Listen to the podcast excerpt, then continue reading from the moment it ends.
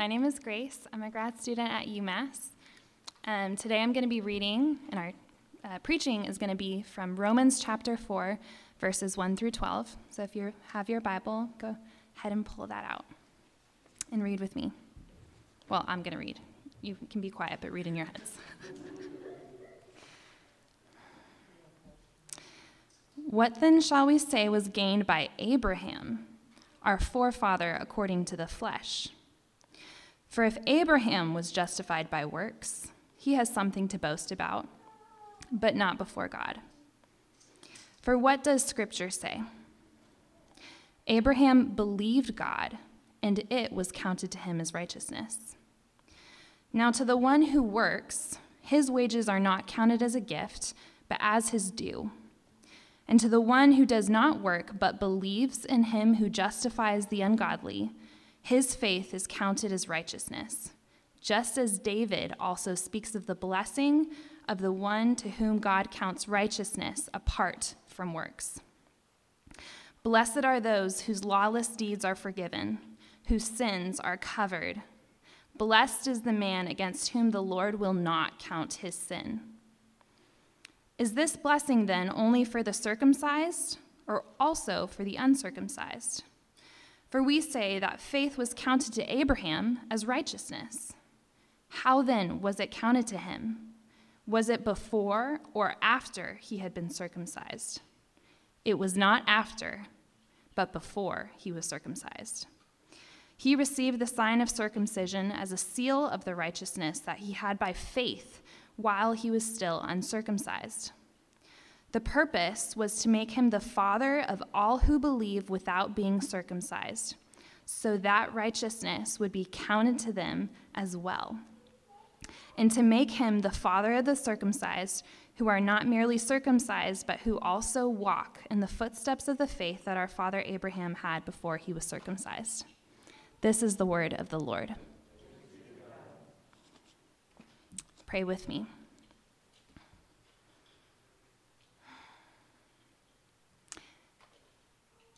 Father, Son, and Holy Spirit, thank you for this day.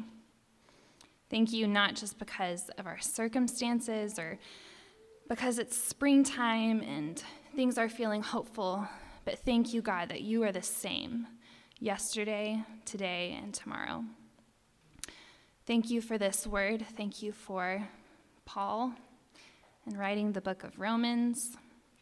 Thank you, Jesus, that um, we get to hear today and be encouraged and convicted again that it is not by our doing, but because of the amazing, radical, sacrificial love of the just judge.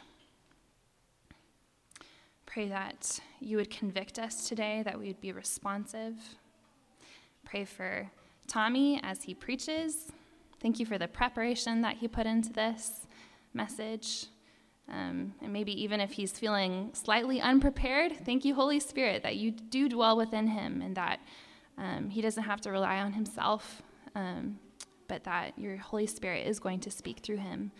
Um, pray that we would be sensitive, that we would not just be hearers of the word, but that you would lead us to obedience out of love, not out of obligation, but out of love. Um, Jesus, I also uh, want to pray for um, our Asian and Asian American brothers and sisters today who just recently there's been just like lots of visibility on the media of discrimination and mistreatment, um, although that has been happening all along. Um, I do pray for comfort and peace for them.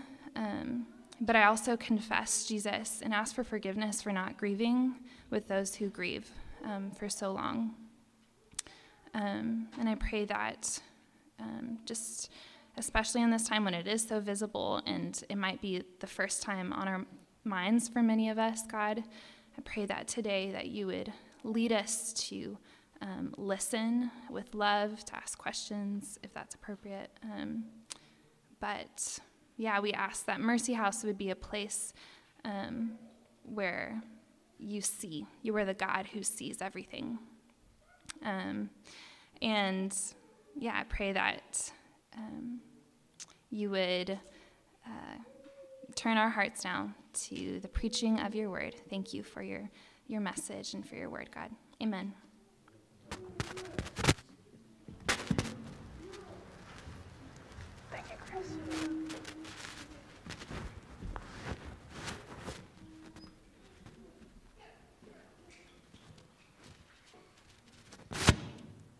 Good morning, Mercy House.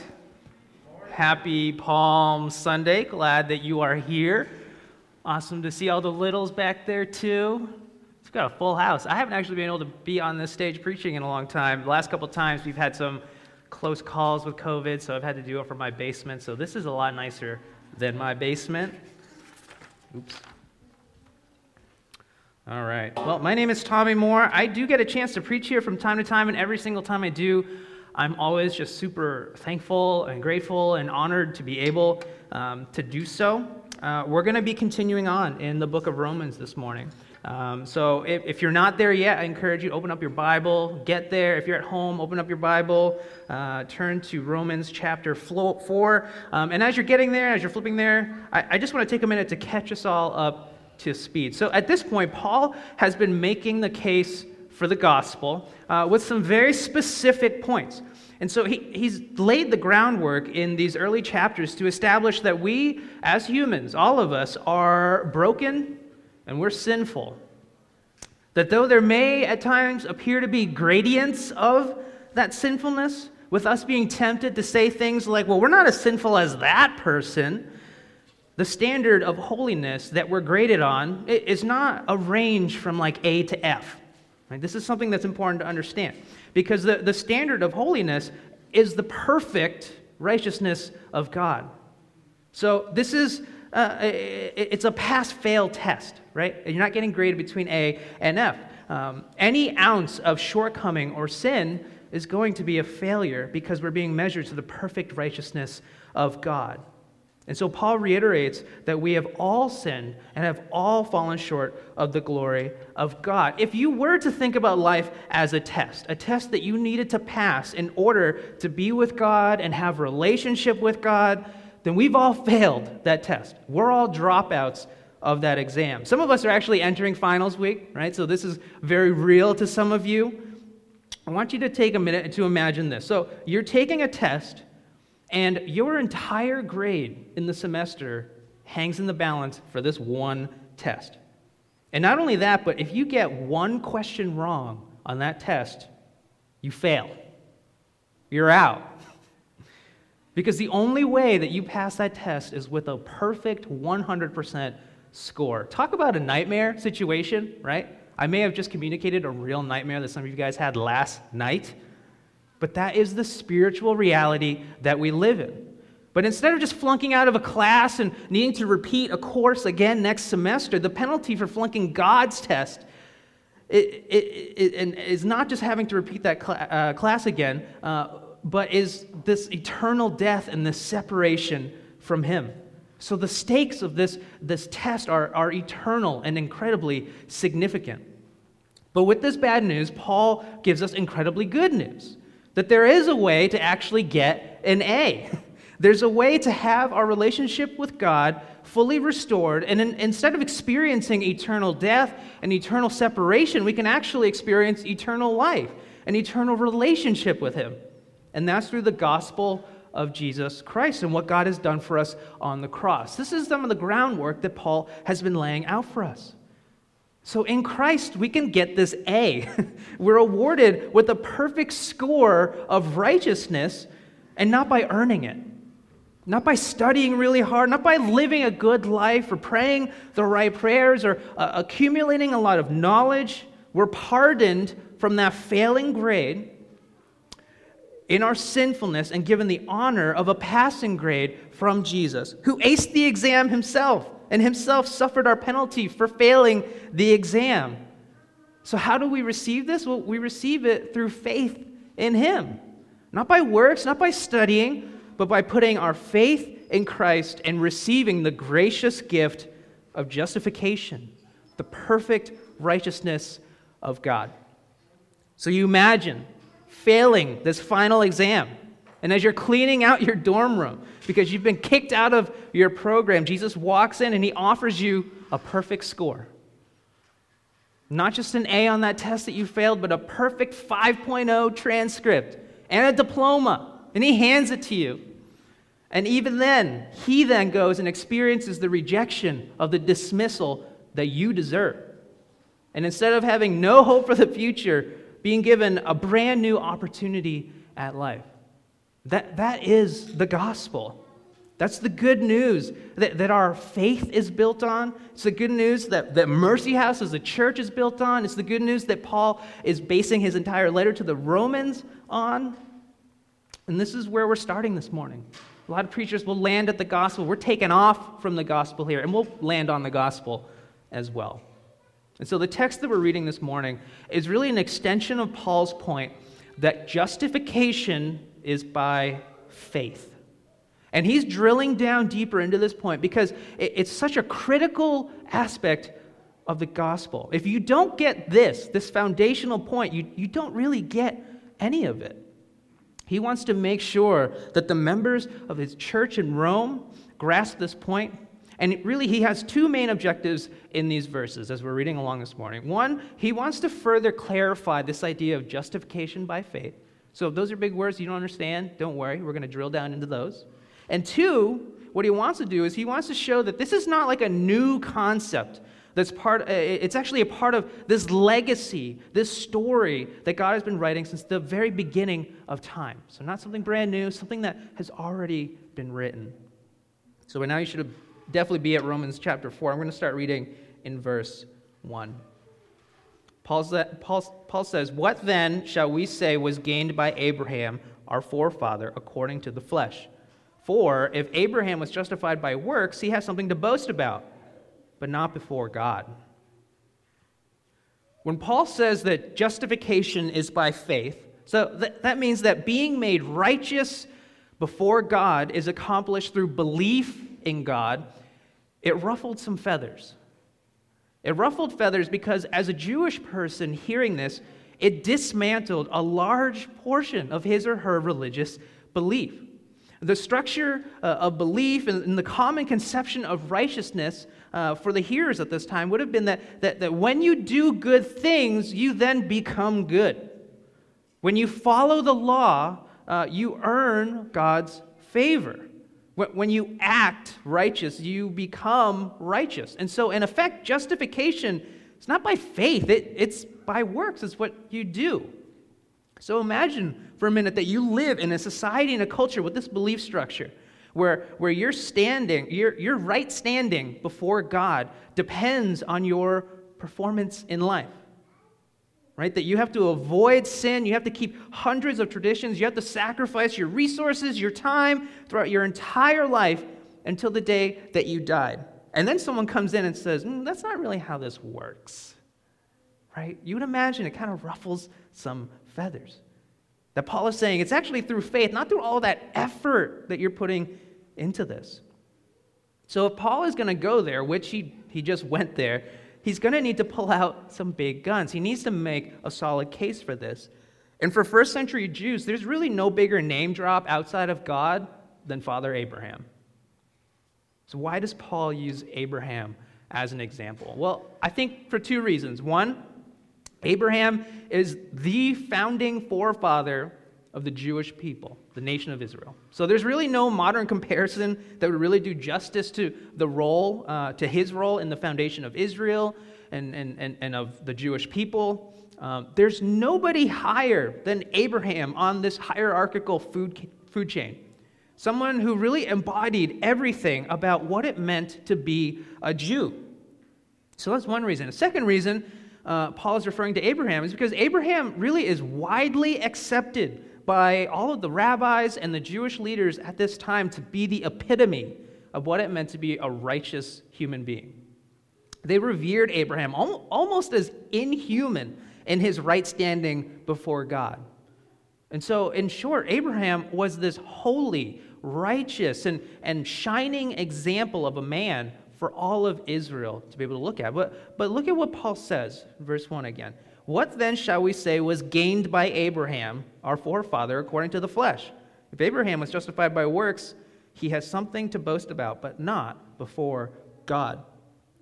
Paul does something a little crazy here.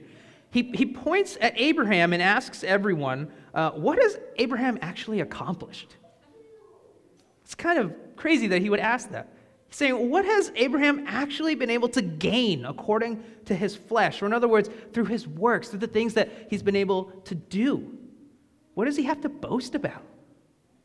The, the, the, rhetorical question is answered in his line of reasoning from the previous verses in chapter 3. And the answer is nothing. Abraham has nothing to boast about.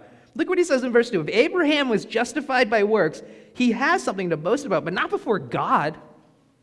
What Paul is saying here is if the Jewish worldview of works based salvation was true, Abraham may be able to boast as he's compared to other people around him, but not before the perfect righteousness of God. So you go back to my exam illustration. If we were given letter grades for our righteousness, Abraham might be able to boast about his C minus as he's compared to his peers who got D's and F's, right? He'd be like, yeah, my C minus looks pretty good. Like, I'm top of my class right now. But when he takes that C minus to God, who's expecting a 100% to match his own righteousness and his own holiness in order to pass that test into eternity and into relationship with him, there's no boasting there, right? Abraham's not like, got my C minus, God, what do you think? No one takes a C minus to their professor and boasts about the C minus. Because in this exam, the C minus is an F. Grade's not, God's not grading on a curve. we see this in Isaiah 64 6, which says, We have all become like one who is unclean, and all of our righteous deeds are like polluted garment. Mercy House, don't make the same mistake in thinking that our relative holiness and, or, or, righteousness in comparison to others around us is something to be boasting about. Or that it's something that we ought to be basing our right standing before God in. If, we catch ourselves feeling a sense of pride or a sense of comfort that our lives aren't as jacked up as those other people's lives are, something is amiss. If we find ourselves finding peace and some sort of solace when we hear news break about someone being a sexual predator and we think, well, at least I'm not that person, I'm just, I'm just looking at porn. We need to kill that before it kills us. That, that's a works based gospel of comparison that leads to death. We will not appease the judgment of God with our holiness as it is compared to our other brothers and sisters, but as it's compared to the holiness of God Himself. This is what Paul has been talking about in these early chapters. I encourage you to go back, listen to some of these sermons, because he does go into depth about this idea of the holiness and the wrath of God. So Abraham didn't accomplish his justification because of his righteousness, um, uh, uh his right standing before God. Um, it was received through his faith, not by the things that he was able to do. And this is Paul's central argument. And look at, look at verse 3. For what does the scripture say? I want to pause real quick right there. Paul models something that is so important for us. If you're going to try to make a point and try to convince someone of something theological, don't base your argument in what someone else has said. Don't base your argument in a commentary or a blog post or, Lord have mercy, like a tweet or something like that. Go to the inerrant, living, and active Word of God, like Paul does right here. He says, For what does the Scripture say? He points it out for the church in Rome. He says, Abraham believed God, and it was counted to him as righteousness. The argument is pretty airtight here. Um, Abraham, uh, what did Abraham do? Ooh, no one's listening. You all get an F. Uh, he believed. He believed God, and it was counted to him, that is the believing, as what? Righteousness. All right, you upgraded to a D. Good job, class. It doesn't say Abraham was a good man and it was counted to him as righteousness. It doesn't say Abraham was relatively righteous compared to his peers and that was counted to him as righteousness. It also doesn't say Abraham was just sitting there minding his own business. and then that was counted to him as righteousness. It says Abraham believed God, and it was counted to him as righteousness. Paul does what any good preacher, any good Bible teacher does. He shows you the Word of God, and then he challenges you to respond to it, to face the words with your own eyes, and then to do some wrestling with it. And Paul doesn't stop there. He, he brings in another heavy hitter into the ring. Look at verse 4. Now, to the one who works, his wages are not counted as a gift, but as his due. And to the one who does not work, but believes in him who justifies the ungodly, his faith is counted to him as righteousness. Just as David also speaks of the blessing of the one to whom God counts righteousness apart from works, blessed are those whose lawless deeds are forgiven and whose sins are covered. Blessed is the man against whom the Lord will not count his sin. And Paul draws an important distinction for us by differentiating uh, between work and between grace. And what he's saying is, is when you work, your paycheck is not a gift. it's, not, it's not a gift from your employer. And so you may have heard the story this week of a man who was, who was fighting to get his last paycheck, and that paycheck was finally given to him, but it was from his employer who dumped a giant pile of greasy pennies in his driveway. Yeah, terrible story. It's ridiculous. But the man's final paycheck, what, what he was asking for, he wasn't looking for a handout from his employer. He didn't lodge a complaint with the U.S. Department of Labor because his employer didn't give him a gift. He was demanding the wages that he had earned, that he had worked for. But if someone gives you something that you didn't earn, what's that called? It's called a gift. The word used in verse 4 here uh, you may see in the ESV translated as gift is the Greek word charis, which can also be translated as grace.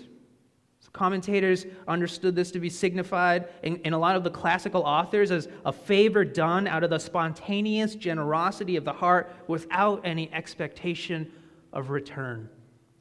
I think Paul draws this distinction because it's quite possible that the Jewish hearers of this would interpret, uh, interpret Abraham's act of, of believing as like a form of work.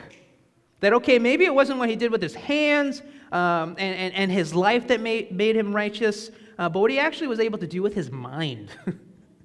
maybe his faith, his act of believing, is, is the work that he does to kind of will himself in order to be justified. But that's not the case. And, and Paul makes the point by quoting David, another pillar in Israel's genealogy.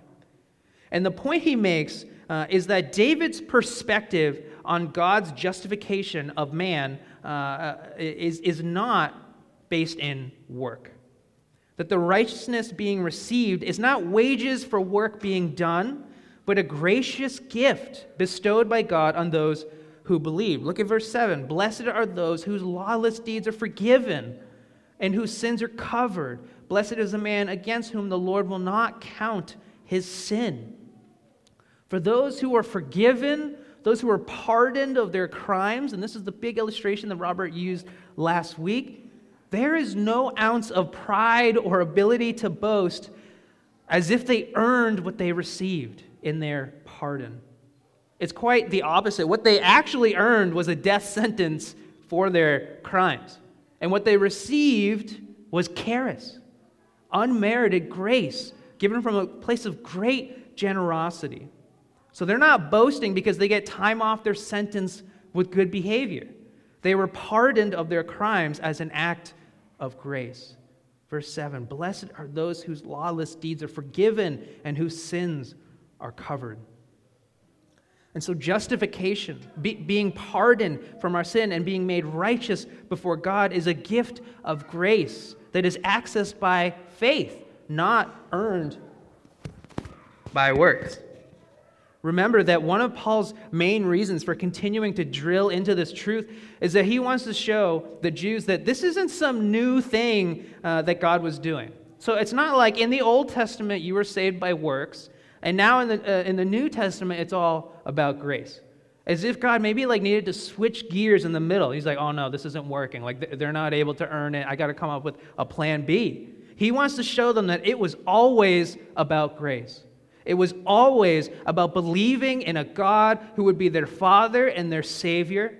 It was always about having faith in a God who made big promises and then believing that He would be faithful to deliver on those promises to fix the problem of sin and restore His people back to Himself.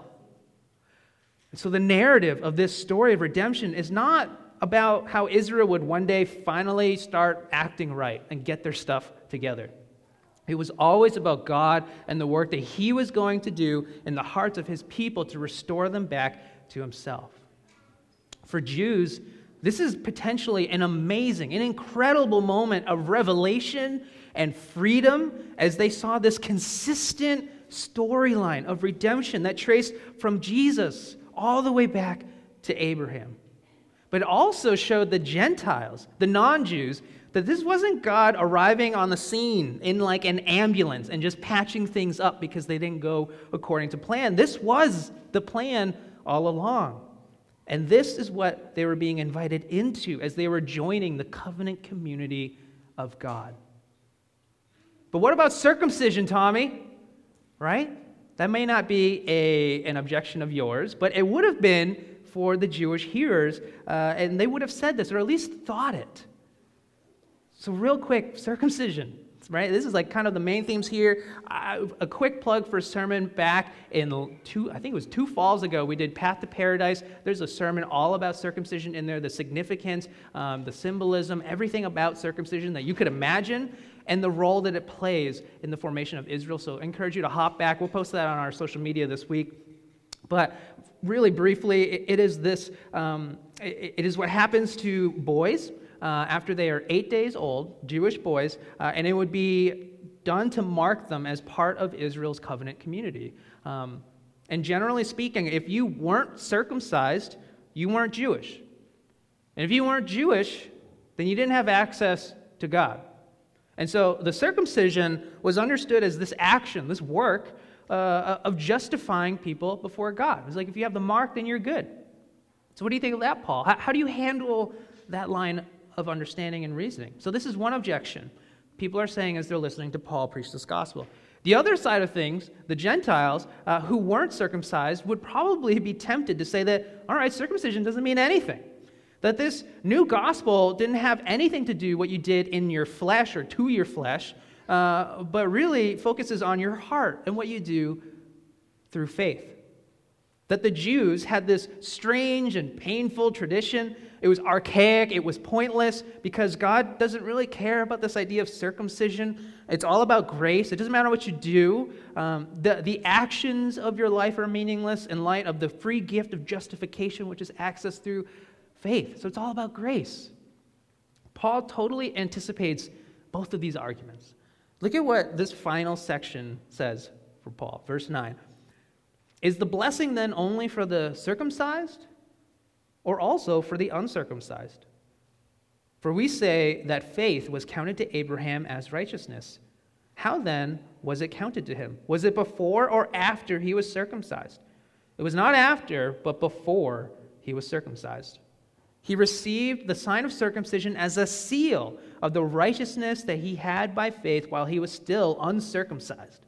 The purpose was to make him the father of all who believe without being circumcised, so that righteousness would be counted to them as well, and to make him the father of the circumcised, who are not merely circumcised, but who also walk in the footsteps of the faith that our father Abraham had before he was circumcised.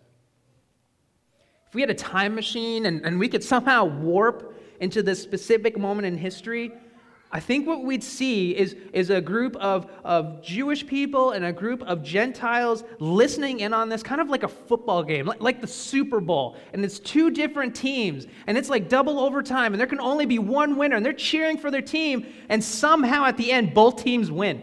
Like there's two Lombardi trophies, and everyone's excited, like, yeah, we're yeah, we're all win. This is amazing. Hear me out here, okay? That opening question in verse 9 um, Is this blessing then only for the circumcised or also for the uncircumcised? That is like the white elephant question in the room that everyone wants answered at this point. It's a hot topic during this time because there's so much tension between certain Jews and the Gentiles. And so everyone would want Paul, uh, this, this person of great authority, to weigh in and just settle it once and for all. Who is the gospel for, Paul? Is it for Israel, God's chosen people? Or is it for these Gentiles, of whom Jesus spent a ton of his time with? The answer is yes. It's for both of these groups. Look at this verse. It says, For what we for, for we say that faith was counted to Abraham as righteousness. How then was it counted to him? Was it before or after he had been circumcised? It was not after, but before he was circumcised. So, what Paul is pointing out here is that the circumcision uh, was not the action or the mark that did the work of justifying Abraham and making him righteous. Paul is breaking down the logistics of Abraham's conversion here.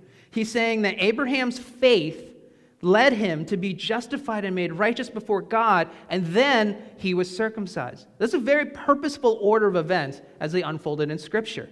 Look at verse 11. He received the sign of circumcision as a seal of the righteousness that he had by faith while he was still uncircumcised. Circumcision, circumcision was the marker that represented what had already happened to Abraham. It's like when you go to vote, right? And when you go to vote, after you're done voting, you get a sticker. And that sticker says, I voted. And you put it on yourself and you take a selfie and you post it on social media and you tell the whole world, hey, I voted. And that sticker by itself doesn't mean anything. It plays no part in you voting. It's not helping you fill out the bubbles. It's not enabling you to be in that voting booth. It's a mark that seals the fact that you have voted so that you and others can know that you voted. Are you with me there with that illustration? So, Abraham's circumcision was a sign, it was a mark of the righteousness that he already had through faith in God. And while it doesn't contribute to Abraham's salvation, his justification, it's, it's also not meaningless. The circumcision still had purpose. What was that purpose? Look at verse 11. The purpose was to make him the father of all who believe without being circumcised, so that righteousness would be counted to them as well, and to make him the father of the circumcised who are not merely circumcised, but who also walk in the footsteps of the faith that our father Abraham had before he was circumcised. This is where heads explode on both sides of the aisle as everyone realizes that they are all in on this incredible story, the greatest story that's ever been written. Like they're a part of it. God and his divine omniscience made it very clear through the order of events uh, to show distinctly that circumcision does not produce justification, so that at the present time, those who weren't actually circumcised would be able to see that they have access to justification through faith, just like Abraham did, the first of all of God's chosen people, just like he did before he was circumcised. He was uncircumcised when he had access to that grace. At the same time, Abraham was circumcised so that he would be the representation for what it meant to have faith in God, but then also to follow through in faithful obedience to him. Because that's what circumcision represented a very practical act of obedience as fruit of having faith in God. Are you tracking along? Like, this is amazing stuff. Abraham then is the father of the uncircumcised because entrance into the covenant community being adopted into God's family is not through genetics, it's through faith. And Abraham is the father of the circumcised who not only have faith in God, but who also are walking in the footsteps of faith with their whole lives, not just a piece of their skin. Because in the end, that's what Abraham did. And certainly not perfectly, but his faith produced not just a moment of circumcision, but a lifelong pursuit of obedience and faithfulness to God. The example of Abraham teaches us that the gospel is for the uncircumcised and the circumcised. It's for those who grew up in the church going to youth group, and it's for those who grew up with parents who are atheists and not an ounce spiritual.